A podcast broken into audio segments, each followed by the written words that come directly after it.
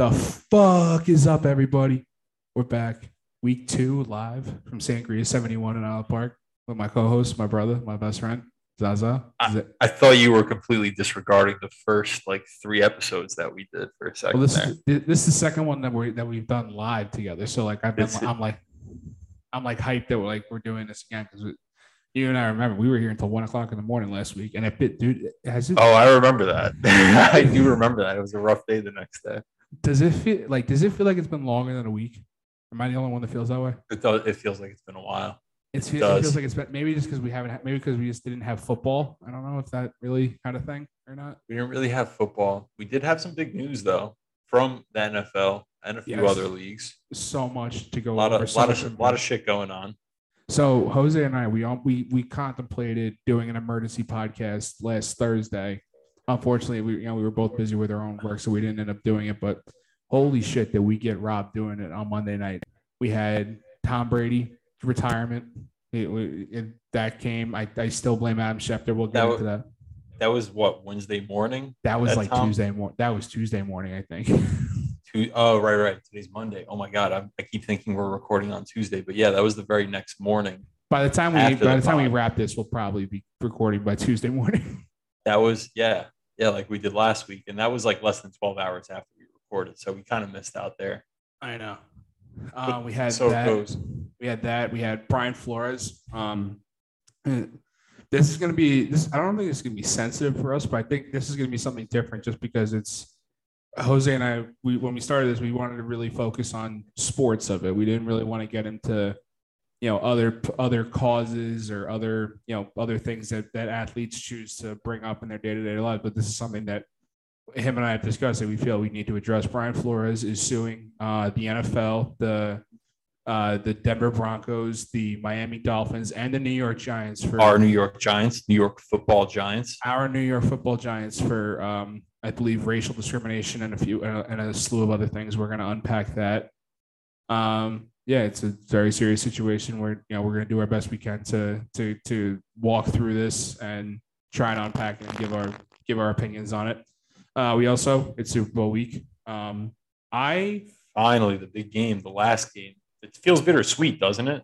it I I feel Right? so it like you got the big for a lot game coming up, but you know after that you're going what six months without football, something like like that. 32 weeks without football is something horrible. I don't I don't even want to think about. It. Like the Pro Bowl was horrible. Sounds like a pregnancy. Thirty-two weeks until the due date.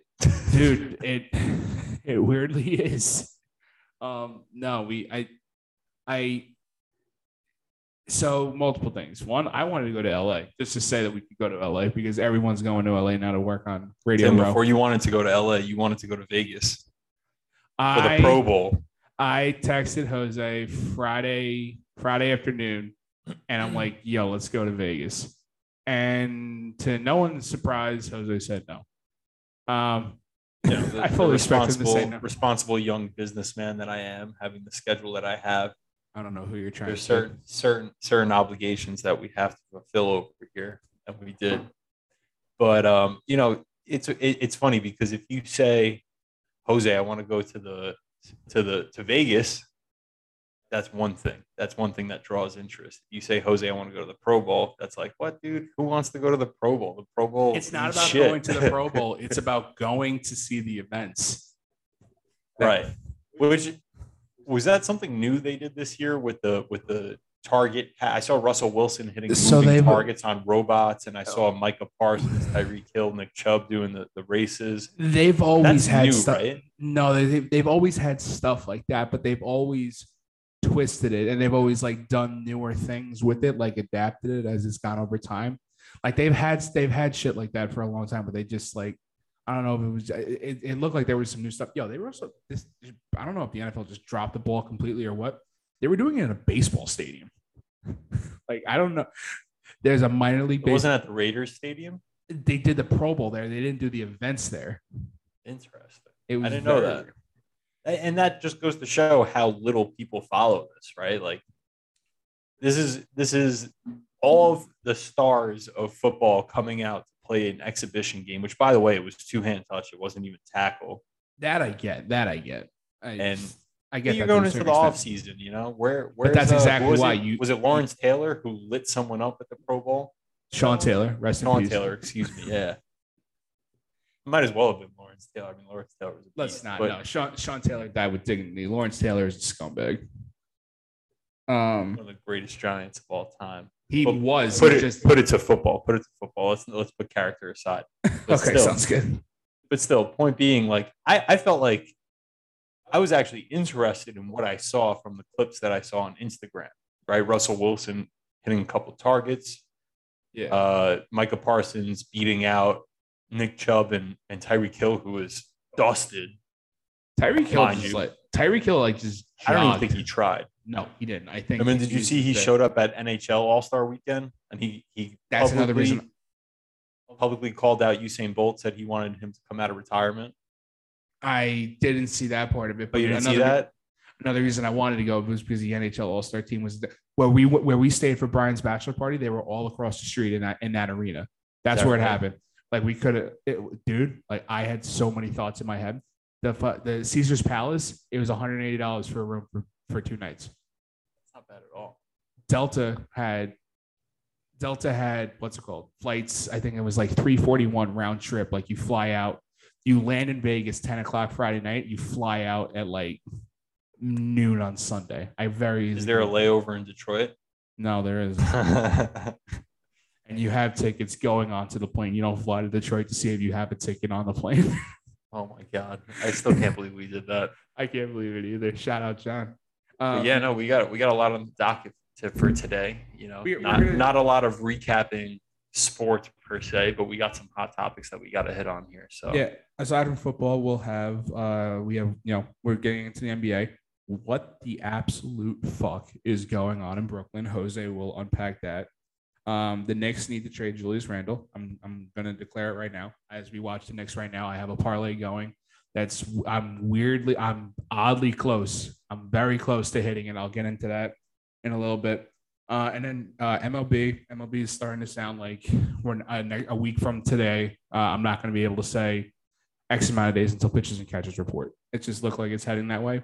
Um, but some interesting things have changed during the lockout that we're going to get into that Jose finds very interesting, that I find very interesting. Uh, we're so let's glad do it, man. we're so glad that you guys are rocking with us. We, we can't appreciate, we can't tell you guys how much we appreciate the support. Um, we guys may know this is this is uh, you know episode five, but episode two for us live. This is also going to be our second episode on Spotify. The link is in the description on the Instagram page. I'll put the link in the description in the YouTube page. Where we got so much to talk about, we got so much to get after. Jose, you ready? I'm ready to go, baby. All right, hit the music. Why don't you talk tonight? Drugs got me sweating, but the room getting colder. Looking at the devil and the angel on my shoulder. Lean with me, pop with me, get high with me if you rock with me. Smoke with me, drink with me, lean with me, pop with me, get high with me if you rock with me. All right, let's go. Jose, could you actually hear it this time? Because I could. You heard that? I heard that. Did you? I didn't hear anything. No. Shit. Okay. All right. Well, I mean, You looked across at me and you were jamming out, and I was like, "Oh, okay, cool." no, I thought. Honestly, I thought we were in the same boat because we have Oh, the same no. mic, we have the same headphones on right now. like, I I don't know. figured, just- I figured you didn't hear that either. no, I did. I thought you were finally on my side for once. I was on your side last time, and then now I'm using the headphones because it's we. I need to apologize to everybody who's listening right now. The audio last week was absolute shit. I know it was. I'm sorry. Jose and I are both sorry. We're working on it. This is a growing. This is a growing show. I'm really not sorry. okay. No, Well, I'm I am sorry. I am sorry. I want everybody to listen and enjoy our show. we're working on it. We're working to give you the best product that we can. Uh, but this takes time. We're, you know, I, I like doing this every Monday night now. We're doing this, you know, together now. We're not doing this over the computer. Obviously, we'll have to do some shows over the computer as time goes on. But um, you know, this is a growing this is a growing enterprise. And we'll eventually we'll eventually get there, but we're not there yet. So We're um, paving our way in a saturated market. We're podcasters here. So I just to Jose to tell you my parlay right now. So the Knicks are the Knicks have three minutes left in the third quarter. They're up 12. So I have a parlay. RJ Barrett over 21 and a half. Donovan Mitchell over 24 and a half. Mitchell He Robinson. wasn't having a good game. Mitchell Robinson over nine and a half buckets, uh, uh, nine and a half rebounds.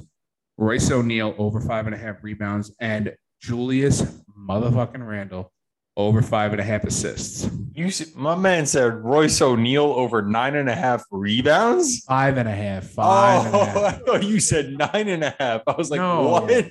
No. Who is Royce O'Neale to be getting nine and a half rebounds? I don't know. Five and a half is looking good. He's got four right now. RJ Barrett has 18 points. Donovan Mitchell has 25.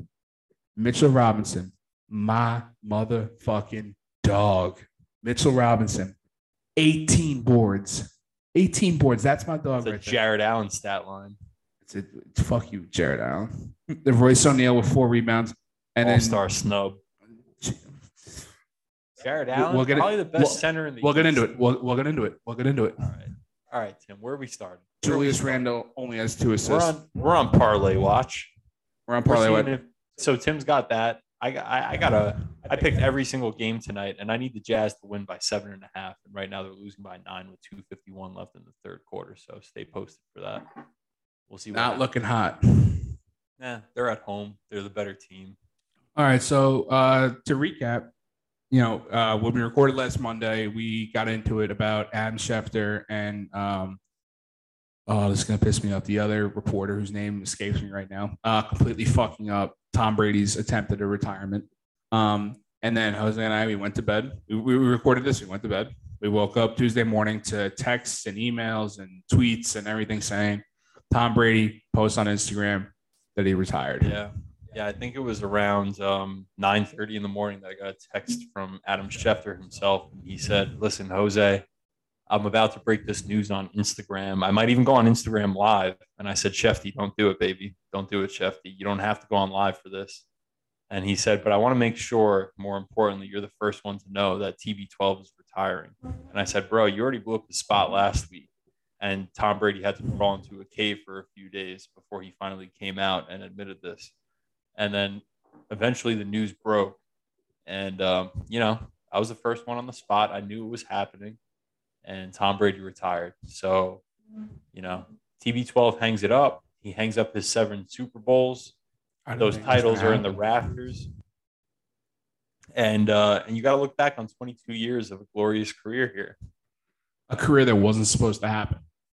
Like, like it was right 199th pick in the draft. The seven, the, there were six quarterbacks taken ahead of him. Like this, the, like realistically, like this, like his career was not supposed to happen this way. Like he was supposed to be like a substitute teacher in Michigan or something like that. Like he was not supposed to be who he was. I cannot get over Adam Schefter's shit. Like I blame him wholeheartedly for this. I blame. Yeah. I, I, I. There was just did it go according to plan no but did Tom Brady ultimately get the last laugh in being able to announce his own retirement? I still think the answer is yes, because last week we were talking about how we weren't sure. I was on this podcast saying very adamantly that Tom Brady was going to come back and give us one more run for his money, just to spite Adam Schefter and he who shall remain nameless, whose name also escapes me, who also reported this news ahead of Tom Brady's wishes. So, you know, we were still kind of up in limbo. And until we actually saw Tom Brady's retiring, we didn't believe it. And even when we saw it, I mean, I don't we know about you. I, I didn't believe it. I was like, maybe this is just another hoax, you know, maybe. and then and then he posted the Instagram thing, and that was Right. like, okay, this. Is Which, by the way, most notably from that Instagram post, let's talk about how he didn't mention the Patriots at all. so I I know I've heard I I need to find my words as I watch someone just score for Washington Utah. Jazz come back now down six. I don't care if they come point back. I just need I need my parlay to hit. point swing. So um, I I thought about that. My yes, he left them out of his retirement speech. He did. He wholeheartedly did. And then the and then the Patriots did the classy thing of uh of you know congratulating him. Belichick congratulated him. Belichick had his own words for him. I thought that was pretty cool. But the one thing that I the, one thing that like I could see why he didn't do it is because like the the man in the arena that's his that was his what's it called? That was his like. I feel like that was in his own way, like recapping his entire career with the Patriots. Oh, it was like a tribute video. Exactly. That's why I kind of feel like in his head he was like, okay, like I don't need to like I like I'm with I'm with the Bucs right now. I'm with the Bucs right now. Like I don't need to I don't need to thank the Patriots because I've already done that with the man in the arena. So like I I, I get it wholeheartedly. So that's how you read the tea leaves. that's how I read it. Like I think he I think he's I, I think he was just done. I think he that's why I also think the man in the arena thing, the one that Ian Rapoport was saying, like there was another one in the works. I like that was supposed to be his like goodbye to Foxborough also. So I agree with that to an extent. However, I think that when you're formally calling it a career, I, I think that you specifically look at your career and you don't look at what you've put out in media, like this, you know, nine part docu series that he's put out. And I mm-hmm. think that you still owe it to the fan base more than anything. Forget Belichick, forget Robert Kraft, forget all the guys, the draft scouts who put in time and effort to bring this guy in as, you know, a potential quarterback of the Patriots. But to the fans, like you owe it to them. I can think of a few names off the top of my head, people that I'm friends with who are Patriots fans who would have loved to see Tom Brady mention the Pats in that, you know, what was it, like five slides of content was, that yeah. he put on Instagram? I mean, look, they took a chance on you. You spent 20 years. It was 20, right? 20 on the nose because he spent two years with the Yeah. Bucs, 22 years in the league. Yeah, 20 years with the with You owe it to them. You owe it to them at that point. Tom Brady's not Tom Brady without the Patriots organization. I, I agree with you, but I get like again, I just I think that it's who's that? Is that Royce And- and I then- no idea. and then I started I started to think maybe something else was coming. Maybe he was I heard I heard on the on the news that maybe he would sign a one day contract with the Pats so he could hold a formal presser and retire a Patriot officially. I like that idea. Doesn't seem like it's going to be happening though. And I think that we've heard the last of Tom Brady as a professional football player. To be honest with you, I think what happened is Brady realized he actually dropped his Brady brand, like what wild what was it, super wild card weekend or whatever the hell we Yeah, called it a few weeks back. I and I think he knew. realized how infatuated he was by by the business side of his life and how uh, much potential he had to spend more time with his family with and he can still make the money that he's making. exactly and without having to spend time on the road and be away from them. And also, he said uh, it, it- the one thing that I find it, that I found interesting in his in his farewell address, I guess we could call it, he wasn't prepared to give to, give the commitment to being a pro athlete, the TB12 method, the eating vegan, the treatments, the you know the the, the, the special pajamas, the like the lifestyle that you truly have to live to be uh, to be a professional athlete. He Talking about of, the footy pajamas, right? I don't know. There's some. I, I swear you, there's some. feet in there, and then you got the zipper. No, dude, there's Coming like, up. There's some. I, I, I will show you on TB12's method. There is something that like you like. There's like some like a thousand dollar pair of pajamas that apparently they recommend that you buy because it helps you sleep better. I don't know. I have no intention on buying it, but they, they were real. I swear. I've never to you. heard of that. I swear to you, it was something as I stupid. thought you were joking about that. I'm gonna have to look into it now. No, dude, I'm telling you. So, oh. I, so you know, I, I'm more upset that like we missed it. Like we should have given. I wish we had our heart. We had our like our hot takes on the on the retirement of it. But you know, I- I guess we're, we're like Brady. We can't we can't choose how we go out. So I raised my. The last thing I'll say about it, and, Okay. and give your toast first. Sorry, I don't mean to interrupt. no, I need. I need I need you to do the toast with me. So I, I think I'm a little spoiled by seeing guys like Mariano Rivera and David Ortiz and Derek Jeter go out with a quote unquote farewell tour where they were brought into stadiums. I forgot which one of the guys it was. I think it was Mariano. And he went to like Houston and they made him like a rocking chair out of baseball bats. Like just stupid little silly things like that. I know that L.A. Angels gave Jeter like a like a paddleboard or some shit. Like Yeah, exactly. Like all these teams going out of their way to make right. you know tributes to them and give them Mhm. retirement gifts and um, i guess i kind of always thought that that was the status quo so i always thought that maybe tom brady and you know philip even guys who have retired recently philip rivers eli manning uh, ben roethlisberger that that you know draft class that all just so happened to retire within a year or two of each other, which is kind of weird. But um, I expected that to kind of happen here and, and to not have a chance to give him a formal goodbye, to appreciate his last game, to appreciate that his last touchdown pass was over Jalen Ramsey to Mike Evans, you know, 50 yard bomb. with the game on the line in the playoffs. I feel like those moments were special, but they could have been a lot more special if I knew, hey, Tom has already committed to hanging up his cleats after this run. It makes me feel like he was genuinely in limbo about this, or he just didn't want the publicity that you know those baseball players that I just named wanted when they were retiring. It almost makes me feel like he's like full of shit because you remember how he would say like he wanted to play to lose 40, 45? Yeah, Like I, I that's why I was so like determined. That's why I was so convinced that he was going to come back next year as his last year. right. Yeah, Yeah, yeah I remember. I, I remember. I was talking. Um, I was talking to a mutual friend of ours who is a Patriots fan, um, and she was saying that Brady apparently has been on record thinking. That, I, I've never heard. I've never heard him say this, but apparently Brady's thing has been that he doesn't want a farewell tour. He's never wanted a farewell tour. some guys don't, and I and I Right, can and I- understand that it's a lot of attention, Of course, and I just like it's a I- I- distraction. You know, you want you want to know the one thing I feel like shit about? I, besides the fact that I can hear myself, I don't know if that's a good thing or not. I can hear myself only the back, so I got to get lower. Um, I feel like shit saying that I hated Tom Brady. Like, not that I hated hated him, but like that I was just fit, like that I was just done seeing him. Like, I like I feel like he's the greatest of all time. Like, I don't I- feel that way.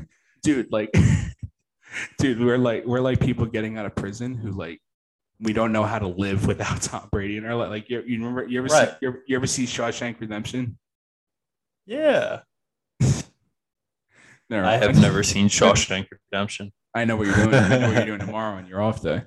Yeah, right. Not watching Shawshank Redemption, I'll that much. All right, whatever you say. But uh nah, man, you know, it's good to see the GOAT go out on his own terms, especially Yeah. after two reporters tried to rob that for him. I wish him the best of luck in his post retirement life.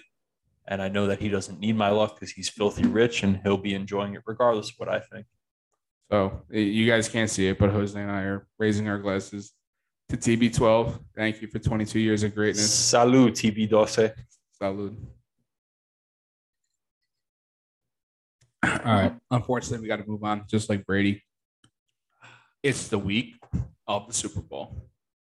You keep looking up, Bowl! you keep looking out the window, and I keep thinking that someone's watching. Cars keep driving by, and I'm like a dog. I just my attention span is very short, and I see lights, and I gotta look at lights. I'm sorry. That's We gotta right. close it. We gotta close the curtains next week. I know. Um, it's Super Bowl week. Everyone's flocking to LA. It's the Rams. It's the it- it's the, it's the Joey Bang. B. Joey B and the Bengals. I Is it the Bengals or is it Joey B? It's the Bengals. Joey B will be the first one to tell you. It- Fair it- enough. dude. like, We got a lot to look forward to in this game. like, Did you hear that both starting tight ends might not be able to play? They both said that they're they're you know I know that they to play and that they want to make every effort to play. But I know that they- they Uzomah, both banged up their. Uzomah. I don't know how to say his name properly, but I know that I know that both of them have banged up knees, and I know that. But I also know that both of them act as both quarterback security blankets. So it's going to be very interesting. especially in a Super Bowl game, both teams might be coming out with some nerves. Joe Burrow's obviously a first timer there and a second year player. I'm, Matt I'm not worried about Joe Burrow. years. I'm not worried about Joe Burrow. You know what? I think Vegas is because they set this line at what four, were- four and a half. they were very they were worried about him going into Kansas City. Look how that turned out. That's what. No, I agree. And I was worried about him going into Kansas City. I didn't jump on the Joe Burrow bandwagon until they beat the Chiefs because I thought that the Chiefs were the team to beat, and especially when you play on their home turf. But um, but now that they've beaten Kansas City, who I consider to be the Super Bowl favorite, the team to beat, I, I fully expect them to win. And on, so on the money line, I think they're like plus 170, 180, right? So I literally just uh so the line is the spread is they're, they're giving them four points. Or yeah, Cincinnati to cover Cincinnati to the money line is plus one sixty six. 166. Okay. I I mean we've been putting this off. I well, we are, I mean I think it's going to be an insane game. I really do. I think I, I think Insane in terms of what? Offense? like I'm not going to want to take like I real I have no idea what to expect. Like I'm not going to want I'm going to be I'm going to be at a party. This is the most interested I've been in a Super Bowl in in recent memory. that, that that like I saw the other day Eli Manning beat Tom Brady in 46 literally 10 years ago. Like I don't remember the last Yeah. time I don't remember the last time I was this like emotionally invested in a Super Bowl. I didn't want to put that stamp of I haven't been this invested in the last 10 years on it, but I think you might be right. Like I can't I, think of a Super Bowl I've been this interested in since Like, that Super Bowl. I I've I've watched every Super Bowl in that 10 years. Like I'm not saying I haven't, Right. Haven't. I just like this is gonna be the like I'm gonna be I'm gonna be But don't lie, how many of those Super Bowls were you watching just because of the commercials? all of them. And all right, so so I attribute it to two things. Am I this interested in it because we started this podcast during the playoffs, or because sports gambling just became legal in New York and I have money on the line for it? First of all, no free sh- no free ads. Secondly, I I think it's a combo of the Cinderella story of the Bengals, and I think it And is that. also, and I think and I think it's also because of this. I, I agree with you wholeheartedly.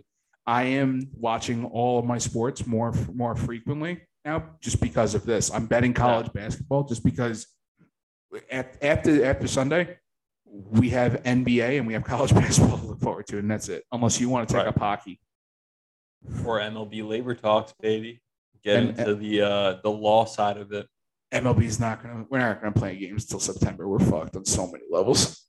No, I totally agree. We'll get into that later. We'll get into that later. Um, but this should be a good game. I I do I will say I expect I expect I don't know what the under's at. I would assume it's probably somewhere around 47 48 points, I think it's like which 48 is it's 48 and a half. 48 and a half. So that sounds right to me. Um, but I will say I fully expect the under to hit because even though Stafford's a vet, even though he's had playoff experience, he's never had a run. He's never had a successful team in the playoffs. He's never been in a winning organization to begin with. And this is his first year in LA. And then on the other side, you got Joe Burrow, who's the wonder kid. You know, in the last three years, he's won the Heisman, he's won the CFP championship, and now he's got a chance to win the Super Bowl, which obviously has never been done. But uh, but I I think that there's going to be nerves. I think it's natural, and I and I expect them to get off to slow starts at the very least. But I do think that the entire game will be um, potentially low scoring. And I do just want to say really quick uh-huh. that I had Alyssa. Um, I was looking at at you know predicting the potential score of the game. Shout out Alyssa. Shout out to Alyssa, and uh, she gave me the final score. And I'm gonna try and pull it up real quick to see what exactly it was. But she had the Bengals winning a low scoring game. Is it one of these things where like they give like the cat like the cat food and they like put it around? Um, they, they put like they put they give like a cat cat food like around scenarios and whatever the cat chooses is what uh is what they say So in, in the World Cup a few years back, and by a few years I mean probably like 10 to 15 at this point, they had like an octopus who did that. I remember that. Yeah. Speaking of which, World Cup qualifiers. We're com- they're com- no, I'm sorry, not World Cup qualifiers. The World Cup, Qatar. November 2022, baby. dude. We're gonna have to do like a live show or something like that with like live betting the entire time. Only That while Madness. Playing. Okay, so we'll be coming here for that. there you go. Um, dude, I just I can see it starting off really slow. Like I, I agree with you. I see both teams like having nerves. Um, I see I see like the first two to three drives like just being shit. But I see like once both teams settle in, I could very easily see the overhit. I could very easily see them like I I think could see it being I could see it being 24-24 at like with five with five minutes to go in the game. So I I disagree a little bit. I see a low scoring slugfest that both teams' nerves take them throughout the duration of the game. Or I see the veteran experience of the Rams kicking in because you do have guys on that defense who have been there. Well, on that defense, I mean Aaron Donald. On that offense, I guess I mean Von Von Miller. Von Miller's been a Super Bowl MVP.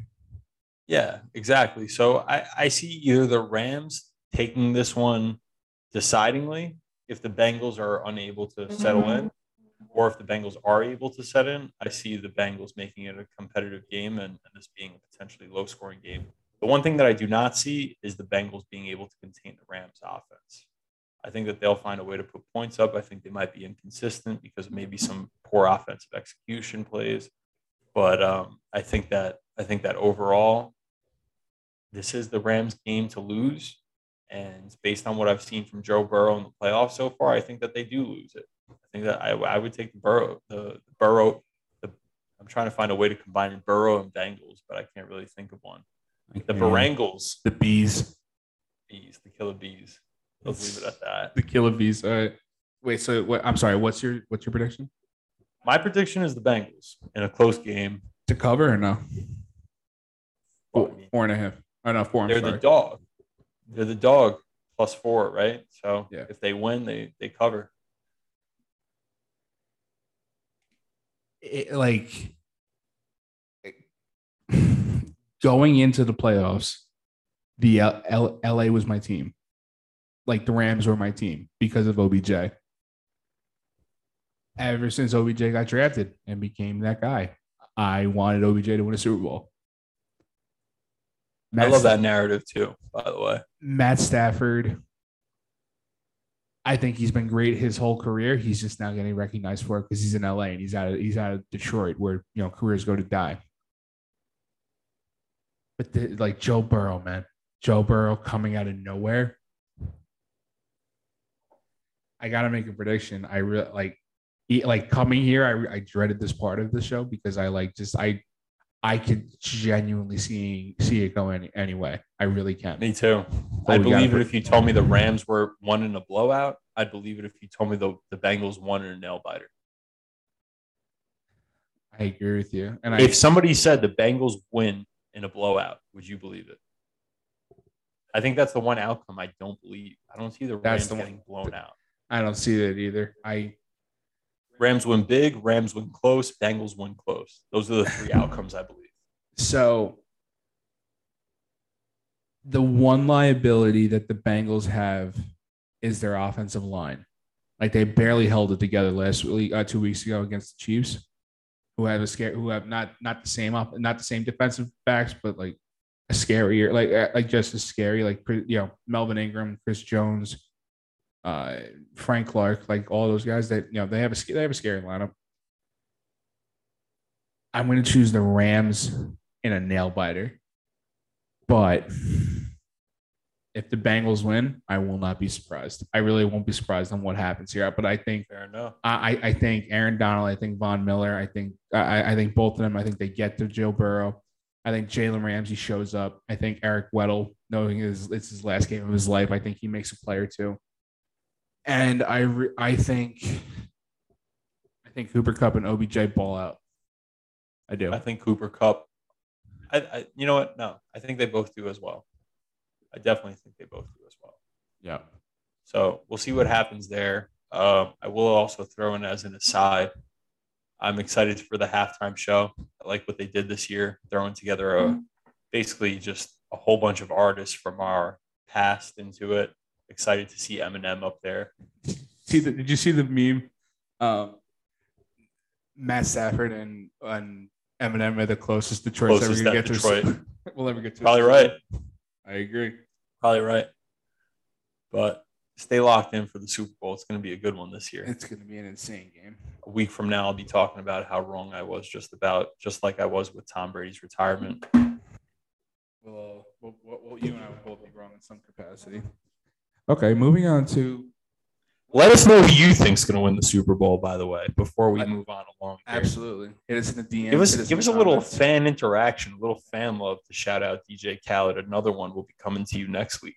Definitely, lights out. Let us know. Drop a link in a drop a, a, uh comment in the descriptions on either on YouTube or Instagram. Leave a comment on Spotify. Give us a five star rating on Spotify. You know, we really appreciate the sports guys. Um, time to turn to some more dishe- I don't want to say disheveling, some more serious news. I think the serious topic we've ever, I think the most serious topic we've ever discussed on on on Rock with us. Probably, yeah. So Brian Flores, the former head coach of uh, the Miami Dolphins, filed a lawsuit last week against the New York Giants the Denver Broncos, the Miami Dolphins, and the National Football League, claiming discrimination. He also has accused the owner Stephen Ross of the Miami Dolphins of allegedly offering him 100k per loss that he delivered in an attempt to tank to get you know to get better draft stock. Uh, Brian Flores, all three owners in the NFL have denied Flores' allegations. The NFL has come out and said that they will that they're looking to address diversity inclusion, um, and they're looking to work on this. Brian Flores' attorney has said that this is a start, but they're far from over. Um, I would be remiss. I, I will say this. I won't. I, and Jose, whether you whether you agree with me or not, I'll I'll defer to you. I, I'll let you you know speak to This is early similar to the Colin Kaepernick situation that we had back in yeah. 2014. Um, but I'm I'm gonna go out on a limb. Um, while while I think it's similar, I think it's a little bit different just because Brian Flores like like outperformed himself in Miami. He's coming off.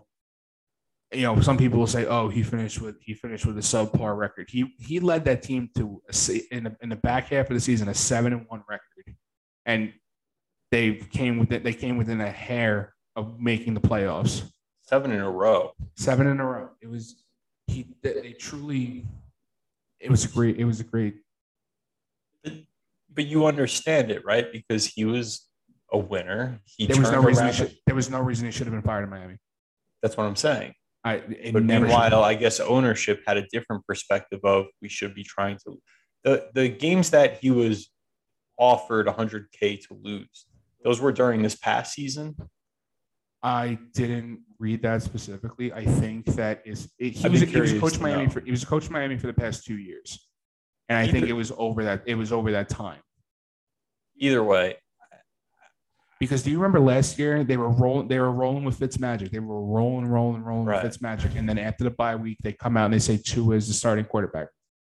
I now thoroughly believe that that was a Stephen Ross decision. That was not a Brian Flores decision, which is why it was made in a press release. It was it not something. To, it just goes to show you how little control head coaches have over their teams, right? At the end of the day, the GM and ultimately the owner of the team will always supersede whatever the coach thinks. So we always put such a fine tooth and comb on the coach's decisions and who they're putting out there to play and what lineups they're going to put out there. And we always put the criticism and the hate on them, but all they are is a front. That's what I've come to learn throughout this entire process. They're just there to take the blame, right? When things are going bad and when things are going well, it's a team. It's the team. Exactly. It's the culture. But they never talk about who built that culture. But I say I I I feel I, I don't disagree with anything you just said. I don't I, I thoroughly don't. But what I, I want to differentiate is Tom Coughlin when he when when when he resigned from the Giants, he was on record saying to Eli Manning, listen, when the team wins, we win. But when the team loses, I lose. So I weirdly think that like that's okay. But I no no coach should go into a season. No no good coach would go into a season trying to lose games. And I think that's where this like like I like you and I both you and I both talked about this. When Beeflo got fired from Miami, we were both like a what the fuck just happened here? Right. But also, we, we consider him because he's a young guy. We consider him an up. He's a young coach. He's a young guy who from uh, that Belichick tree, right? Uh, this is this is why it's so important. Like I, you know, oh, you you finished with a record, so and so. How they finished the season was was to me ensuring that Flores got another, it got another shot to to coach Miami. Now, the thing that they said that, that did him in in Miami was, I, I guess, aside from this 100K per loss uh, uh you know, I don't even want to call it a contract offer that the that the owner made him. Um, the allegedly the reason that they were the reason that they split was Flores wanted Deshaun Watson. He wanted Deshaun Watson from Houston. Stephen Ross and the and the GM were like, no, Tua is our guy, and they just butted heads over that. That's that was alleged. That was allegedly why he was And that that, way. and that explains some of the deteriorating relationships. When he got fired, before we knew any of this information about, you know, um, him being offered $100,000 per loss and what have you, the, the quote that stuck out to me was that he had deteriorating relationships between himself, Tua, and himself and uh, ownership and the GM. And and at the time I was like, okay, that makes sense. You know, maybe they just didn't see eye to eye on how the football team should be run. But there was one thing that stood clear: it was that Brian Flores was a winner. He put together a football program that didn't reach its potential early on in the season, but they came back and they started winning ball games. right. That's all you can ask for from He made it work with Tua, which And- not a lot, not a lot of guys would be able to do. I don't think. I completely agree. I don't think that I never really believed in Tua as an NFL quarterback. I believed in him, in, in him as a college quarterback. So for him to accomplish what he did, I consider that a tremendous achievement. And I wish him the best of luck with him moving forward because I don't know how much more you can get out of him potential wise. But um, what I will say about this whole Brian Flores thing is he does feel like a little bit of a martyr, going back to your Colin Kaepernick point. He does seem like he just kind of shot himself in the foot by doing this. And that But he openly admitted that though. That was Yeah. one thing that he opened. Yeah, yeah, yeah. for. yeah, I think I still think it's bullshit, but He's fully he's fully aware of it. And I think that if a team were smart, I think that they would bring him on, maybe not as a head coach, but as a coordinator of some kinds, in order to try and try and preserve him for the valuable coach that he is, because he deserves it. He put together a winning program in two years. We look, think about the Giants: Ben McAdoo, Pat Shurmur, Joe Judge. fucking idiots. Those guys each got a maximum of three years, depending on which one you look at. Were never able to accomplish half the things that he was able to. right. And if it wasn't for Bill Belichick texting him, thinking that he was Brian Daboll, who knows? Maybe we're not even in this situation to begin with. I I'm glad you brought that up. Dude. Just rock with me on this. Belichick, Belichick, I think he knew exactly what he was doing. I think that I really think Belichick. Can you hear me still? It just said the yeah, I got you. Okay. Belichick knew exactly what he was doing in my head. In my head, he fucking knew that he wasn't texting Daboll. He knew that he was texting B Flow. He knew what happened in Miami. He's too prepared for that, right? He's too on He's top not of the- his. Belichick shit. does exactly. Belichick does not make mistakes, dude. I think he knew what happened. I think he knew it was bullshit, and I think that's why he gave. I think that's why I think he knew in his head because also B Flow, he's not only a core. He's not only a coordinator from from uh, from uh, Patriots. He was. I think he's a former player of Belichick's also, and I think Belichick takes care of his own. I think now Belichick obviously can't come out and say, "Oh, you know," he has to say, "Oh, I made a mistake. I have to do this." I in my head, I really think Belichick knew exactly what he was doing, and I think he, this was because this is the smoking gun that, that that Flores has now. I There think- were plenty of head coaching opportunities available for him. You still had the Texans at the time, you had the Broncos, and you had the, the fuck- Saints. Three teams who had not hired a head coach at the time that Brian Flores came out with this. So the head coaching opportunity was there, and the entire league is not racist. Look at the Texans; they just hired a man of color. His name uh, is escaping was Smith. from a. Was it the Texans Lo- who hired Lovie Smith? Lovie Smith. No, somebody who somebody just hired a, a, a coach who came from a biracial background. His dad was black, his mom was white. No idea. So so there are teams in there who are inherently good and who are genuinely just looking for the best football people to uh, to hire them to hire those people. And I think that Brian Flores did this intentionally, reflecting upon his experiences in the league and reflecting upon you know people who have come before him like Colin Kaepernick. And he's realizing that this Rooney rule that was set out is kind of bullshit in the it's a that loophole that that's a, that's a, it's it's a thing. They the, the, all thirty two NFL teams know how to get by, know how to get through it. Right. Right. Just, I mean, it's not that hard. You interview someone, let's say I interview today, you, and I love you, and I want you to be my next coach. I don't care what the next guy has to offer. Right. I should be able to hire. I shouldn't have to go and interview someone in a phony interview, potentially smelling like booze and coming back from a night of partying, like Brian Flores alleges that John Elway and uh, and the Broncos did, um, in order to make ends meet. Right. That, that doesn't. I understand what the NFL is trying to do with the Rooney Rule, and and at a very fundamental level, it's correct and it's genuine and it's the right thing to do. But I think that the execution of it in, in the years since that rule was put into effect, I think there's some obvious flaws that uh, that are not that are not working out there. So my Flores seems like a player's coach. He really does. That's what. That's why I like him. I tend to. I tend to like more players, coaches, guys who will rile you up, a way that like Brian, a, a way that like what's his name would do, um, a way that Rex Ryan would do. Like I like weirdly, I like I like weirdly. I I, I listen more to coaches like that.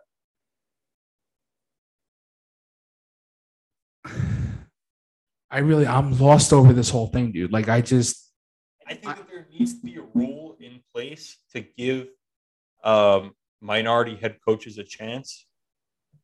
I don't think that the rule that they have in place is correct. And I saw an article today that Roger Goodell is going to be meeting with whatever committee it is that's in charge of this, and he's going to be reviewing this. And and you know what? I think it's a little bit too little, too late. I think that this was a broken rule from the get go. Um, but I don't know. that You got to do better. You got to do better than this, right? I just I the one thing that the one thing that that bites my ass over this is that Brian Flores is never going to get another head coaching job. I don't think. I tr- I genuinely don't believe that. The same way the Cap never got enough. Like, listen. Think what you want about think what you want about Cap. Think what you want about Flores. Think about whatever they did off the field. You know, I'm not. I'm not. We're not getting into that. That should have no impact on what they do uh, w- on whether or not they have the ability to work. Lovie Smith is a washed up old coach that I think Houston hired because Brian Flores was in the running until he did this. And I think that the NFL was like, do not fucking hire him. So I think they hired Lovie Smith as a, as a cop out for that. The Giants, the day after, um, the Giants, the day after they, what's it called? The, the day after they got served this, they hired a minority uh, assistant general manager out of Philadelphia. I, I, don't, you know, I don't know anything about him. I could be making this up completely. I, I'm sorry if I am. He sound, he, he, I hope, I think he, he looks like a good guy, but I like, there's like that weird, that weird feeling that did they make this move eh, to show that oh we're not racist we just hired someone who's black i i think that there is more to discuss with this i think brian flores taking the stance that he has has opened the door to that i also think that it's bullshit that it will probably cost him the rest of his coaching career because i think he's a good coach Agreed, 110%. And I think that the NFL needs to take a deep look into this and evaluate whether or not this rule is necessary. Personally, I think that their best course of action would just be to let the best coach win the head coaching job, regardless of race. Um, because the whole reason we're forgetting that this rule, rule was put into place is Mike Tomlin. Mike Tomlin, Pittsburgh Steelers. They had a coach, a candidate who they thought they loved, and then they gave Mike Tomlin an opportunity and were absolutely wowed by him and hired him. And this rule was put into place because of that. And not for nothing, but that's one in a million, right? Forget race. When you interview someone, you fall in love with them, you want them to be your next head coaching candidate or head coach, period. Um, you hire them and you shouldn't have to interview somebody else in order to do that. So whether he's white, black, blue, brown, or whatever it is, just hire the guy. And people should be given a fair opportunity. And I think that we're slowly but surely making progress towards that. But trying to force people into doing it in spirit is positive, in spirit has the right intentions, But in reality, what you're doing is just making these people like Brian Flores did when he interviewed with the Giants or when he interviewed with the Broncos in 2019 feel like shit about themselves because now they just feel like they're being used. Now they feel like they're just being used as a token to meet their credential for interviewing somebody of race. And that's not how we should be looking at them. We should be looking at them as equals, as peers, as people who should be respected and valued in the game of football or just in general in life in the same way. Right. I I agree with you, Harley. I, I I'm I'm glad that we agree on this. I'm glad that we have some un- unification over this. Um, Jazz are covering by eight points as of right now. One minute left. well, well, you're looking at that. I mean, not to not to take away from the seriousness of what we just talked about, but there is a minute left in the Jazz Knicks game. Just got hype watching live sports. I apologize for that. But uh, yeah, I mean, look, I, I'm rooting for Brian Flores. I hope he gets another chance. That's what I'll leave it at. And I and I really hope that this doesn't turn into another Colin Kaepernick situation because there were countless teams that Colin Kaepernick could have provided value to. Maybe not today, but years ago. And there are countless teams right now that Brian Flores could provide value to the same way that Colin Kaepernick did. Obviously, not at the quarterback position. The, the and, one and hopefully he gets the chance to. The, the one thing I'll say on Cap is, and again, it's not it's not about it's not about the stance that he took. It should have had nothing to do with his with, with his ability to get a job. And but the one thing that I need to say on it is that Cap had shitty years his last two years with the Niners, which again we'll cover We'll you know we'll will will make any team skeptic. But the one thing I will say, Ryan Tannehill is a perfect example of Ryan Tannehill is the perfect example of, hey, let's take it, let's take a chance and let's see what happens. Yeah. I, I mean, I think that uh, I, I think it's a shame what happened to Cap, but that's obviously not on the agenda today. So Yeah. we'll uh, we'll have to cross that bridge another time. All right. Well, I mean, we, we will have to cross it. So we're yeah, we're gonna close the book on that. If more develops in that story, we'll obviously we'll tell you guys more about uh you know about what's going on. All right. I got to rant about something right now. We're gonna we're gonna dive more into NBA. We're gonna dive more into MLB. I I'm I'm saying this now because I said this last week. New York Knicks, Say whoever it, Tim, say it. whoever the fuck is the general manager. I don't uh, Leon Rose. Thank you. Get your heads Worldwide out. West. Get your heads out of your fucking asses. I am so fucking done with this. You need to trade Julius Randle. And Jose, remember, I, I, Jose will remember this. I, last week, I said that, like, John, uh, I'm sorry, Knicks fans, they know things are going to go wrong. It's just a matter of time. As I watch, we uh, the Knicks had a the Knicks had a, a ten point lead. Donovan Mitchell right now walking down the Jose. They covered. They they covered. Don't worry, but I Yes. I am so fucking done with the Knicks. So Julius Randle, they were in LA Saturday night. I won some good money on them. Shout out Evan Fournier for, for getting in. Shout out Mitchell Robinson. They were Mitchell winning by 12 tonight at one point. I know, and they blew that it. out there. So I think that was the same margin against the Lakers. that- it's so it's over now. Like the game, the game's over now. I, I, like, like we have the we have these runs, and then Julius Randle just completely fucks everything up. RJ Barrett was an absolute was was playing lights out Saturday night, and and Julius Randle tried to be LeBron, tried to take over the game, and just completely fucked up the, the flow of things. That's not what I'm here to rant about. Julius Randle, they need to they need to they need to they need to trade him. Like I'm over it. They, it, it needs to happen by Thursday. It needs to happen here's what I'm here's what I'm on about. It was reported today. Jose will Jose, you know, I'll, I'll bounce this off you. It was reported today that it came out that Tom Thibodeau didn't want the Knicks to trade for Cam Reddish. And let's just go back to this. They traded for Cam Reddish on January 13th. Cam Reddish, he was a point guard. He's out of he, he's out of um he's out of Atlanta. He's out of Duke. He graduated with RJ Barrett. I'm not didn't graduate. He came out of the same class as RJ Barrett, I believe.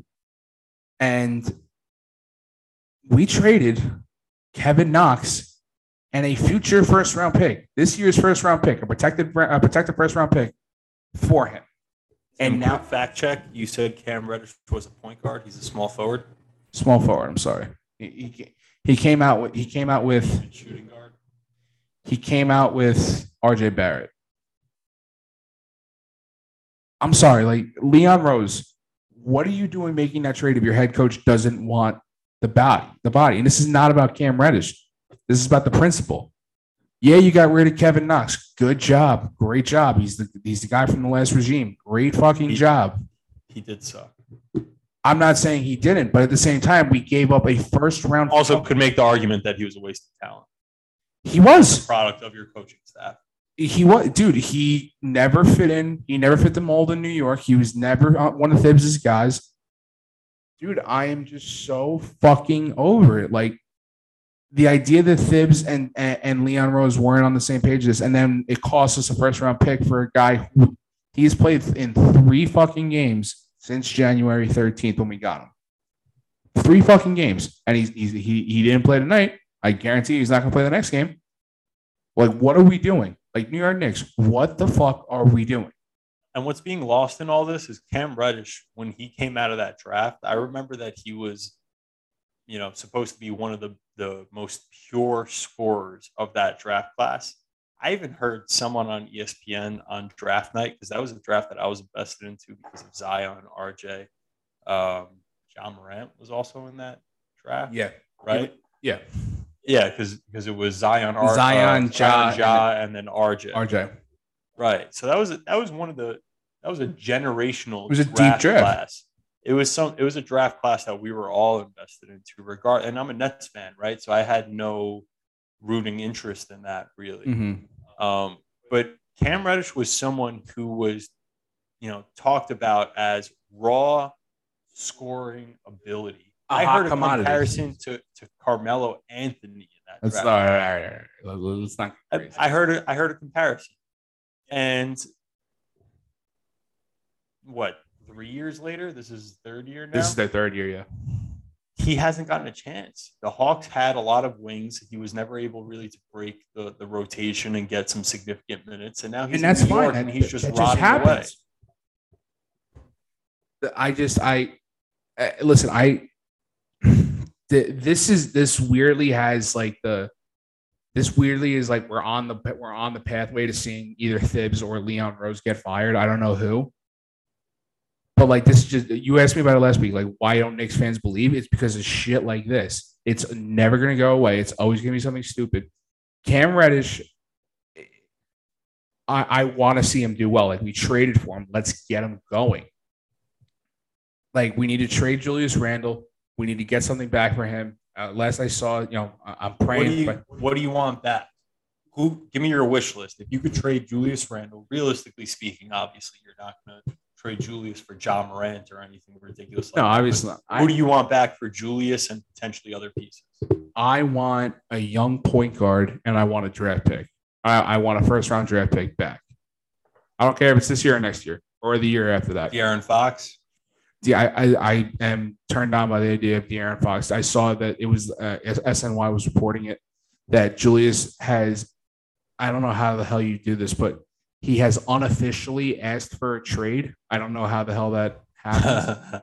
like, is that like a hey, I'm in the I'm in the elevator with Leon Rose and James Dolan. Like, hey, I don't I don't really know if you guys know, but next Thursday is the NBA trade deadline. Let me And, throw you know, this one at you. what's up? Sorry to interrupt, because because you know that you want to trade Julius Randle already. I do. know I- that you I- want to do it.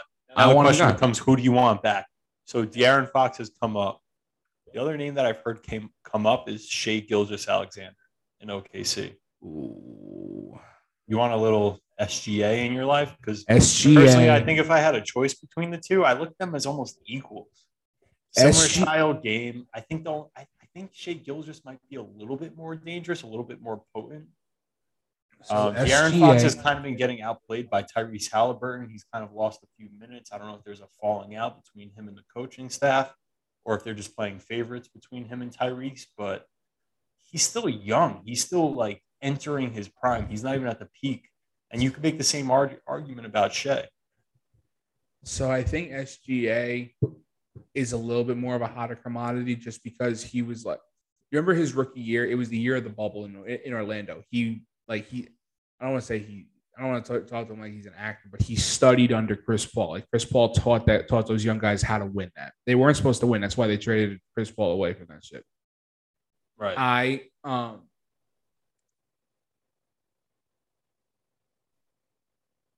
I- would take De'Aaron Fox or SGA back. I want someone back. I don't want Julius in this team anymore.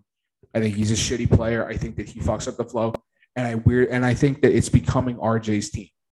RJ in LA on Saturday night. That was RJ's team, and Julius just completely came in and just fucked everything up. Uh, you know, I, last year, last year he was the guy. Last year he was the guy, and we paid him. We did what we did. This year, he's just fallen off, and I'm fucking sick of it. And now the internal bullshit that's going on between Leon Rose and uh, and Thibs is really just something that's pissing me off. It's going to end with one of them getting fired. I don't know who, but it's just it's it's the con- it's the constant bullshit that New York Knicks fans like myself are are I don't want to say immune to at this point, but we just expect it. It's it's like the sun coming up in the morning. It's something that's just gonna happen at a certain point. Do you think that they're pulling the trigger too fast? You just got you just got him two years ago, and he balled out last year, most improved. And now, halfway through this season, you're all of a sudden saying, hey, you know what? Actually, on second thought, this isn't our guy. He's not what we thought he was last His year. His attitude. I sucks. understand. I understand everyone's got these ad. I, I don't know. I, I feel like that's a narrative. I, I see it with him at times. I don't necessarily feel like it's become so overwhelming and so significant that it has to be the most talked about thing with him. He he had a really good game in LA on Saturday night, whenever that was, Yeah. At the same time, he and and he's shown potential to be able to click with RJ Barrett. And he's still a young player who's probably just entering the peak of his prime. But the but the So I don't know. I don't know. I think that I think that in New York we have a, uh, a tendency to jump the gun, and you're it's an end all be all. Last year you gave us playoffs. This year you need to give us Eastern Conference semifinals. Like you constantly have to be going up. dude, I love you. Like that, like whether whether you say it's like a, a byproduct of being in New York, like that, like we've grown up with that. Like that's something we've grown up with. That's all Ju- we've Ju- known because we are New York kids. I get that, but Julius Rand, Knicks, Nets, Yankees, Mets, you know, But Giants, dude- Jets. It's it's been, you know, think about Mark Sanchez. Think about all the Yankees teams over the years who have high expectations on them. The Mets this past year had high expectations. Imagine if the Mets were talking about trading Frankie Lindor after one down year. That's what I think that's the closest comparison we can make. that this. you can't though because you traded an arm and a leg to get him, and then you had to pay him, so they did, and it was the first big move. Listen to me. Fine. I think Julius they- Randle's I- a pleasant surprise. You're right. I'll do I'll do you one. I'll do you one. Gerrit Cole, after paying him that boatload of money that you fucking paid him, um, all the shit that they talk about him with that, like, uh, you know, we can get we can get into spider tack and all that bullshit after it, But you're but right. it's the same fucking Same thing. No, it's the same thing as Lindor because they're both established all stars. Actually, Gerrit Cole's lived up to his contract. He was second in Cy Young voting this year. Last year, he had a great year. Um, Frankie Lindor had one down year, but overall, he's a superstar. Julius Randle was nothing before he came to the Knicks. He was what D'Angelo Russell was to the Nets when they traded for him. He was nothing. He was a broken commodity, and they built him up into what he is. And You Julius Randle? For D'Lo. No, trading him away. Well, we can get into that later. That's another topic. But but for for what it means to Julius Randle, I don't know. I, I kind of feel for the guy. I feel like he earned uh, blue collar New York's support last year for what he did for the franchise. Right. And I feel like you guys gave it to him for the entire season last year. Even when they lost the playoffs, there was nothing but love for them. And I feel like now you you guys are very very quick to take it all away. When in reality, you should be celebrating the success that RJ Barrett has had, and maybe you know pushing Julius in a more positive direction. But what I would say is more detrimental to this team is guys like Derrick Rose not being available, Kemba Walker not living up to his contract, and Evan Fournier being inconsistent. Evan Fournier's been, he's shown he's shown signs Evan that Fournier's he been can on the be rebound. guy. He's been on the rebound. I He's shown not the guy, but he's shown signs that he can be part of a significant rotation. he can be our Mike Miller. I, consistent. he hasn't. He needs he needs to address that. We gave I I think we gave Fournier too much money. I think it was like a hey, we need you and like come. And he knew he said, Okay, fine, I'll come. My the the thing that I think does your argument dirty is how Randle conducts himself on the court and off of it. So all those guys you just listed who have had who had down years, whether it was Sanchez, whether it was uh, you know Gerrit Cole, like all those guys we talked, how they conducted themselves on the field and and the, and the media and everything else, they conducted themselves to be like gentlemen, not like gen- to to be gentlemen. Like they just like I just got to get better. Like I I got to I got to work hard. I got to do this. I got to do that. Julius Randle has been fighting with the refs. He's been fighting with the media, and he's been fight and he's been fighting with the fans. He did. He did. Do you remember this past year, this past baseball season, Javy Baez and Frankie Lindor? They did the thumbs down thing after, after I forget what game it was, but Yeah. and Sa- Sandy Alderson came out. Sandy Alderson had an absolute cow. It's like we're not doing. This is not what you do in New York. This is not how you conduct yourself. And Steve Cohen, Steve Cohen had to make a statement saying, "I'm sorry, New York fans. We have to do better." They had to do the same thing for Julius Randle. They had to tell him, dude, you're fucking apologizing. Like you have to apologize. And he's like, no, I don't want to. Uh, that was that was reported. That was reported. That the Knicks or the Knicks front office had to tell him, you are you are apologizing for saying what you said. I don't care if you don't mean it. It is how Julius conducts himself. Listen, he did so much for us last year, but he thinks that the one he has Isaiah Thomas syndrome. He thinks that one great year, one storybook year buys you LeBron status. He's not there yet. You and I both listen, when Isaiah Thomas left Boston in, in the Kyrie deal, the way that he acted in Cleveland is what got him traded before that season was over. I don't know. I think they got uh they got the grass is always greener syndrome in that case. I think that they saw Kyrie championship potential, played alongside LeBron, and I think that they were quick to get rid of him because of that. And it wound up being the right call because IT has not done anything since. But Kyrie has done just the one notch above what IT has done. But either way, I mean, look, you want to point the, the finger at the players, you want to point the finger at Julius Randle, fine. Where you really need to be pointing the finger, in my opinion, is to the front office because we hired Worldwide Wes and Leon Rose, and everyone was like, oh my God, these are guys who are perennial winners, guys who have great relationships with big name free agents. Where are they? They're In not- Brooklyn They are not and coming. other places. w- the not day coming. The day that you the day that the Nobody Net- wants to be your savior. the day that the Nets signed Kevin Lo- uh, I'm sorry, Kevin Durant and Kyrie Irving was the day that Brooklyn became the mecca of basketball in New York. They players Have they though? Have they become it? the allure, the allure of it. You want to talk about it? A- a- Get a- into eventually- it. let me get after this. Let me get new uh, NBA All Stars will not come to the Knicks because of the dysfunction, because of everything that goes on. This shit included. This shit that was released today with uh, with Thibs and Leon Rose fighting over Cam Reddish. That is just another thing to add on a, on a laundry list of shit. Whether it's Charles Oakley getting fucking handcuffed and booted out of the building that he fucking built, whether it was all of the shit with the, with James Dolan going on, and now the shit with Leon Rose. The Knicks will the Knicks will never turn it around with James Dolan at the helm, and this is why I'm going to die on this hill. Anything that can go wrong will in the Knicks front office. I think you're right. Thank you. You looked at me like I had six heads the last time I brought this up. No, J- the James Dolan thing I agree with. I think that the players are just the scapegoat. I think they're just the front man for the fall. They are, But in reality, the problem roots much higher up than that. yeah, it's from the top down. Completely agree. All right, we can enough about my dysfunction. Let's get into yours. Uh, James Harden. James fucking Harden. Well, talk about the Nets as a whole, man. I mean, we played. We're on a West Coast trip right now, uh, similar to to the Knicks, and we can't buy a win. We're on a seven game skid. Kyrie's looked like crap. James has looked like crap. I saw one good game from Nic Claxton, but outside of that, you know, Patty Mills, uh, James Johnson, all these guys who are supposed to be significant role players are just significantly underperforming.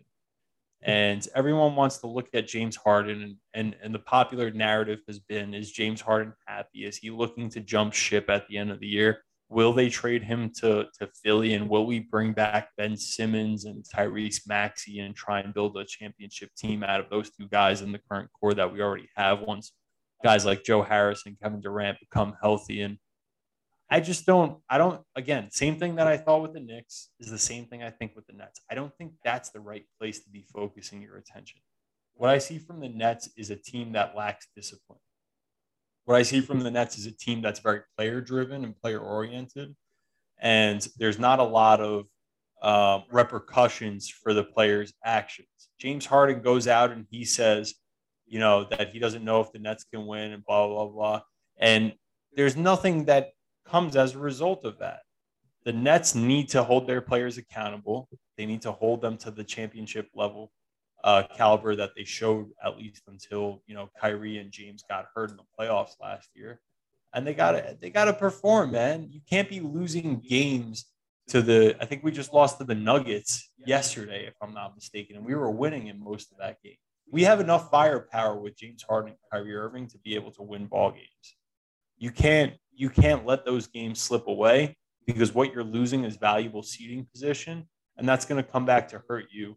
Whether it's a game seven in Milwaukee, you know, maybe this year as opposed to it being in Brooklyn, or what? Ha- or no, wait, it wasn't Milwaukee game seven. It was in Game Brooklyn last year. in- game six was in Brooklyn. No, game seven was in Brooklyn. Game seven was in Brooklyn. Ed, Ed was there. Well, you need you need that game to be in Brooklyn to get is is I guess what I'm trying to say. You I'm need gonna- to be I'm healthy and firing on all on all cylinders. You And they're not there. In, you can't have that game in Brooklyn because you won't have Kyrie. Well, the idea is that maybe the the regulations will change, right?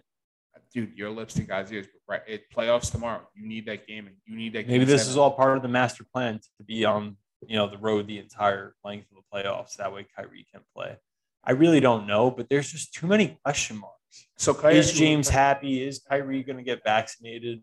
Is Kevin Durant going to get healthy? Can I ask you one thing? Because this is something that this is an interesting topic to me. Like the Knicks, the one thing that they have is an established coach. Like he knows how to manage. He he knows how to manage like personalities. Does does Steve Nash being the head coach play into this? Like, like Yes. like, like Sean Marks. Yes, Sean it Marks got fired. Steve Nash got hired just strictly to, to appease Kevin Kenny Durant. Atkinson. Kenny, Kenny, what did I say? Oh, Sean Marks is GM, right? Okay, yeah, Kenny Atkinson. Shout out Kenny Atkinson. And like, I- He was an assistant with the Clippers. uh, Clippers or Lakers, I believe. I no, I don't.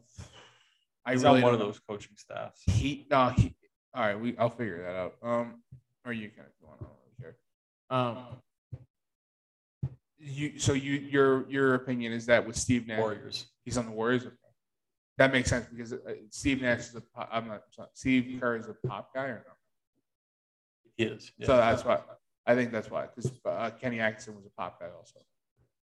Makes sense. Um, I don't think that Steve Nash was the right guy for this job. I think that he's the one to blame for a lot of this lack of success that we've had. And I think that the Nets need discipline. I think that they have a lot of wild personalities like James Harden and Kyrie. I think the only one who is calm, cool, and collected is Kevin Durant, who's been there, who knows what it takes to get there and can do it again. Right. And he proved that in the playoffs last year by carrying us through those injuries to a seventh game against Milwaukee. Because let's be real, like we started off that series hot before uh, James had the hamstring and Kyrie had what was it, the ankle. But uh, but I I genuinely think that we need to be better coached. We need more discipline. And everyone's saying, not everyone, but I've heard rumors that you know, we should trade Kyrie Irving for Jerami Grant in in in uh, Detroit. That's not going to help us. You need Kyrie Irving to come around. The only way that this team is going to succeed is if these guys pull together and rally around their team. They're not going to win without that core that we've built. And trust me, if they're able to do that, that team's unstoppable. So they have to do that. I am. I, I'm like I'm envious. Like I wish that I, I wish that like I, my Knicks had these problems, like like had these more like comical collective problems. Um, I just I think I think if Katie comes back, I think you guys get a, I think you guys get a lot. I, I think a lot of a lot of things. Of course, happen. you got the best player in the league. Right. I just I does if your season collapses like this, do you fire Steve Nash? Do you look to get a better coach than Steve Nash? I think you see what happens with James Harden. I think you see what happens with Kyrie Irving, and then you make a decision. Kyrie's a free agent after this year, isn't he? Uh, I believe so. Or wait, no, this is three years. So he has the he has the player option that's always seen as like the player opt out, but I don't think Kyrie gets that money on the open market. Also, if you're Kevin Durant, are you sitting there just like absolutely frustrated and pissed off at like what is going on here? You have to be because you because last year he signed a four year extension that that locks him there for another five years, including this season. So he, uh, respectfully to KD, he has to sit there with his with his dick in his hand, saying, "Listen, I signed up for this." James Harden, James Harden has the out. Look, the nice thing about being Kevin Durant is that it is a revolving door. You know, even if James and Kyrie leave, even if we get nothing back for them, at the very least, it will free up cap space and we'll be able to pursue some more lucrative free agents. And they will be attracted to coming to play with Kevin Durant because of the MVP caliber that he's shown when right. he's healthy. But I mean, I don't want to compare it because it's not comparable. But in a way, this does remind me of what happened when we traded for Paul Pierce, Kevin Garnett, Gerald Wallace, Deron Williams, Joe Johnson. Like, you built a team the right way. You had guys like Caris LeVert, Spencer Dinwiddie, Jarrett Allen, D'Angelo Russell, building a culture, building a brand of basketball in Brooklyn that the Knicks at the time were so envious about. We you had are. young potential. I would love to see what that team is capable of today because Jarrett Allen today is not the same player that we traded a year ago. Caris LeVert became a valuable at on the high side number one, on the low side number two scoring option that Cleveland is now going to benefit from after the trade yesterday. And now, yeah, now he's going back to play with Jarrett Allen in Cleveland, which I love. And and that's another thing that I want to hit on. Not to divert off the original topic, but Cleveland traded a lottery protected number, first round pick and two second round picks for this guy. And you're telling me that the Nets nor the Knicks, you guys would have benefited from this guy. Nobody could muster. I mean, and even apart from that, it took the Cavs to go out there and get him. Think about how many championship contenders could have benefited from having this guy on their roster. This guy's a legit scorer. He can shoot the three ball well, he can shoot the mid range, and he can get to the hole. Defensively, he's met. But the guy can play ball. He's a baller, and he's young, and he's still in his prime.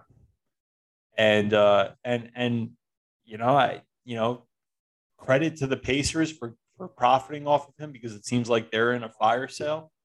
But I think the rest of the league has to be looking at this trade like, man, we missed out because I think that this guy could really burn them in the future so I I kind of compare it to the Julio Jones trade last year. Like there, were, like Julio was on the market. He was in, he was in he was in Atlanta, and P- I remember Pat McAfee was like, "There's going to come a day where it's the day after he gets traded, and people are going to be like, that's all it took to get him."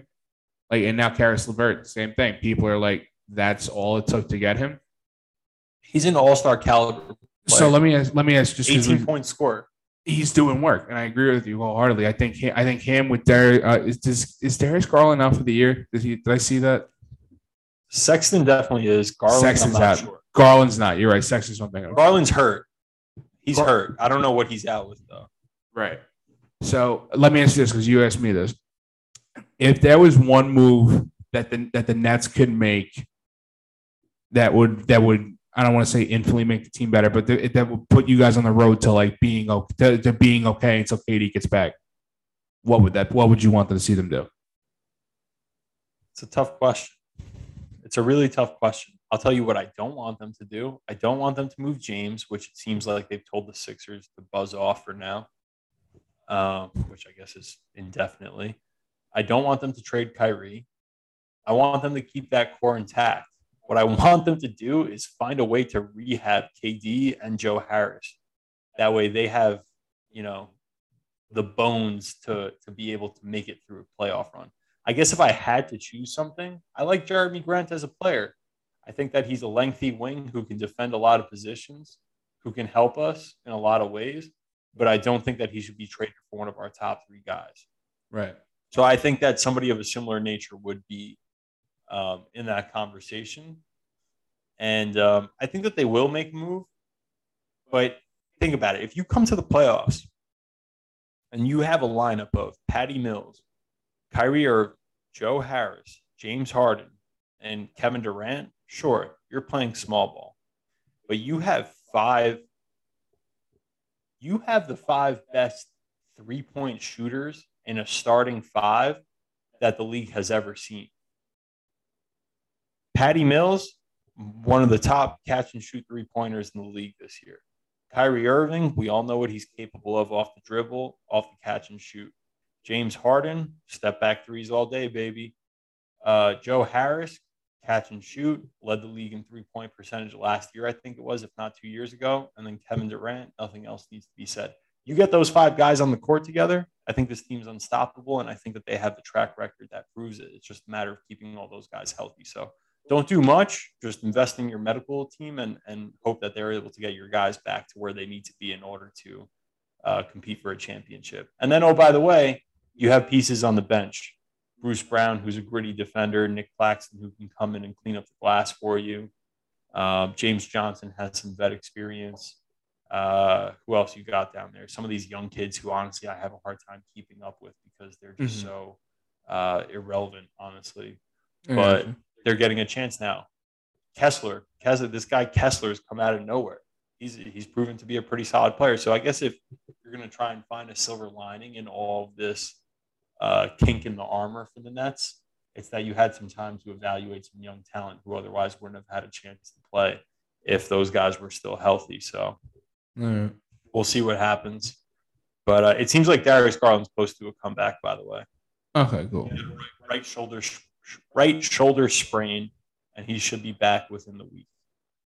All right. I mean, I guess we'll leave it there with the NBA. Um, Can't wait to see what he can do with Caris and Jared, Jarrett Allen. If the Nets get bounced, that will be my team because that's basically the Nets' life. Thursday, 410. Uh, Thursday, 4 o'clock is the trade deadline. God only knows what's going to happen. Uh, Stay tuned. Watch out for the Pacers. the Domantas Sabonis, Miles Turner, um, uh, what's the guy's name that they picked up from Milwaukee a few years ago? Malcolm Brogdon. Malcolm Brogdon. That's those guy. are three names to watch who could make some big, big, big uh, contributions to a potential playoff, potential championship caliber team. Yeah. All right. I mean, that's really we've we've really hit everything. The only thing left, um, I guess, is the ob- uh, the obligatory MLB get off your fucking ass and make this deal. Uh, it doesn't sound like it's going that way. Um, yo, you added the last you, you added the last talking point to the show. Do you want to do you want to talk about it? Yeah, so um, I just thought this was interesting more than anything. I think in terms of the actual politics that it plays into the negotiations is kind of a moot point because exactly like you responded to what I DM'd you earlier is exactly the case here. But basically, what happened was that the MLB is no longer testing players for steroid use. Um, and if you look at it from just a you know bird's eye view and take it for the headline that it is, you're like, oh, sick! You're going to see guys smashing 70 home runs. Um, you know, like back when you did in the Bond, Sammy Sosa days, Mark, McGwire days, late 90s, early 2000s. But in reality, what's happening here is that we're making such slow progress towards uh, potential um, new deal that these are things that are inherently going to happen as you progress down that road. So, will guys be getting tested? No. Um, does that mean that once a deal is eventually struck, they will continue to not be tested? Also, no. Once there's a deal struck, once we have baseball back, these guys will be getting tested again. I would almost bet the house on it. Mm-hmm. Um, you know, and it's just a matter of time before we see what happens with the actual negotiations themselves moving forward. Yeah, I mean, MLB, get off your fucking ass. I I did see that uh, the players' union hired a negotiator. Mhm. So one of my favorite pages from Jomboy Media talking baseball um, was like, okay, cool, this is awesome. They hired a negotiator. Their very next post was the last time that the MLB hired a negotiator was in I forgot when they had the labor strike in the nine the late 90s. 95, 90, 93, 95. We were we were barely around. So the last time that they hired a, a labor negotiator was 90 whatever it was that they had the labor strike. And I mean, to um, be fair, to be fair to that stat, I mean they had like 15 straight years of of playing with like I don't want to say Right. unison, but they had like 15 ye- straight years of playing without any interruptions. Right. I mean the NBA had a disruption more recently than Mm. than the MLB has. But the point being, the last time they had to do that, they missed games. Right. Last time they had to do that being hire a, a labor negotiator. So at first it was like, oh, cool. They're bringing in a uh, third party here to kind of arbitrate this process. And then it was like, oh, wait, they're just doing that because they're having a hard time doing it themselves. I know the owner the owners wanted a uh um, they wanted to go to court. They wanted a legal mediator. Um, but the union said no to that. That that that much I know. Um, It's gloomy times in baseball. How, how the fuck are we gonna like? Just, how the fuck are you and I gonna survive this? Like realistically, like I like I I uh, we got basketball, but like you and We I aren't co- basketball. you and I aren't college football guys. You're not a hockey guy. The Olympics suck. hockey. Yeah, the, I mean the Olympics. I haven't honestly. I haven't caught a second of it. I haven't Um, either. There's nothing to watch. Like I'll watch I'll watch the Flying Tomato, but other than that, like I'm not I'm not interested in anything else. and I will say I was so excited to see some of like the lines for sports betting in MLB because with basketball it's like okay over under points. You know, I'm looking for parlays. Exactly. I'm curious what that looks like. Is it judge you know over two RBIs in a game, uh, half a home run? You can't Right. bet someone a half a home run. That's like too high. Like you don't expect guys to hit a home run every night the same way you expect Steph Curry to hit a three pointer every night. So Right. being such a, a sports betting virgin when it comes to baseball particularly, I'm like, yo, I can't wait to see what that looks like. And to think that that might get delayed as a result of all these negotiations kind of sucks. But when it comes, it'll just be that much sweeter. I think you and I have to accept the fact that baseball isn't starting on time. I just a deal Right. like uh, once they once they feel everything, like like a deal will get done. It's just it's a matter of hoping that it's like in May and not July. Right. And oh, by the way, we still have a lineup of free agents that need to find a home. I, still am dying to know where Carlos Correa is going to go. He's I not going anywhere if he wants if he holds firm on a three hundred and thirty million dollar number. I want to see where Trevor Story goes. I know. All these guys, you know, they still need to find a home. They're still. We want to talk about the favorite in MLB. I want I. I want to see the A Rod simulcast and see how shitty it is. I want to see the K Rod as well. And uh, you know, but unfortunately, we're gonna have to we're gonna have to hit the pause button on that for a little bit. Yeah, we got to hit the pause button on that. We also got to hit the pause button on this uh, on this installment. We've been at it, been at it a long time. We discussed a lot. I have enjoyed the fuck out of it as per usual. Um, Another solid episode in the books. No- I no- the two episodes that we've done here, I have had really bad time of keeping track of time. me too. I don't. I, I have no idea what time we started. I think it was in the ten o'clock hour, so we're It was going like- on like an, It was like ten thirty, I think. we're going on an hour and a half. Yeah, it's better that we we did two hours last week. All right, we're getting better. Yep, uh, we're If getting better. anyone's still listening at that at this point, we appreciate it. And uh, anybody- I- if honestly, any- personally, I would like to know who it is that's still listening at this point. I'm not Listen, even sure I- I'd be listening. I want to do point. something. I want to do something right now. This is how we're really going to figure it out. Guys, if you are still listening right now, I want you to DM me my birthday on the on the on the account. If one of you gets it, I'll give that one person a hundred dollars. If multiple people get it, I like that. Maybe I'll give you a little bit more. we get one DM of let's make it one of our birthdays, not even just Tim's. If you DM us one of our birthdays and you get it correct, I don't, even if you just DM us and get it wrong, If, I would if you if you attempt But if you attempt correct, hundred dollars. hundred dollars for both of us, or we like hundred dollars each. No, no, no, hundred dollars total. Come on, All right, cool. come on, man. We're not. We're We're not rolling going- in it. We're free streams over here. We're trying to generate revenue, not uh, not give it away. But if you're Exactly. listening at this point, we appreciate you. We love you, and yeah, let us know. Let us know. Hit us with a birthday guess, and uh, we'll see if you can get some cash in your hand.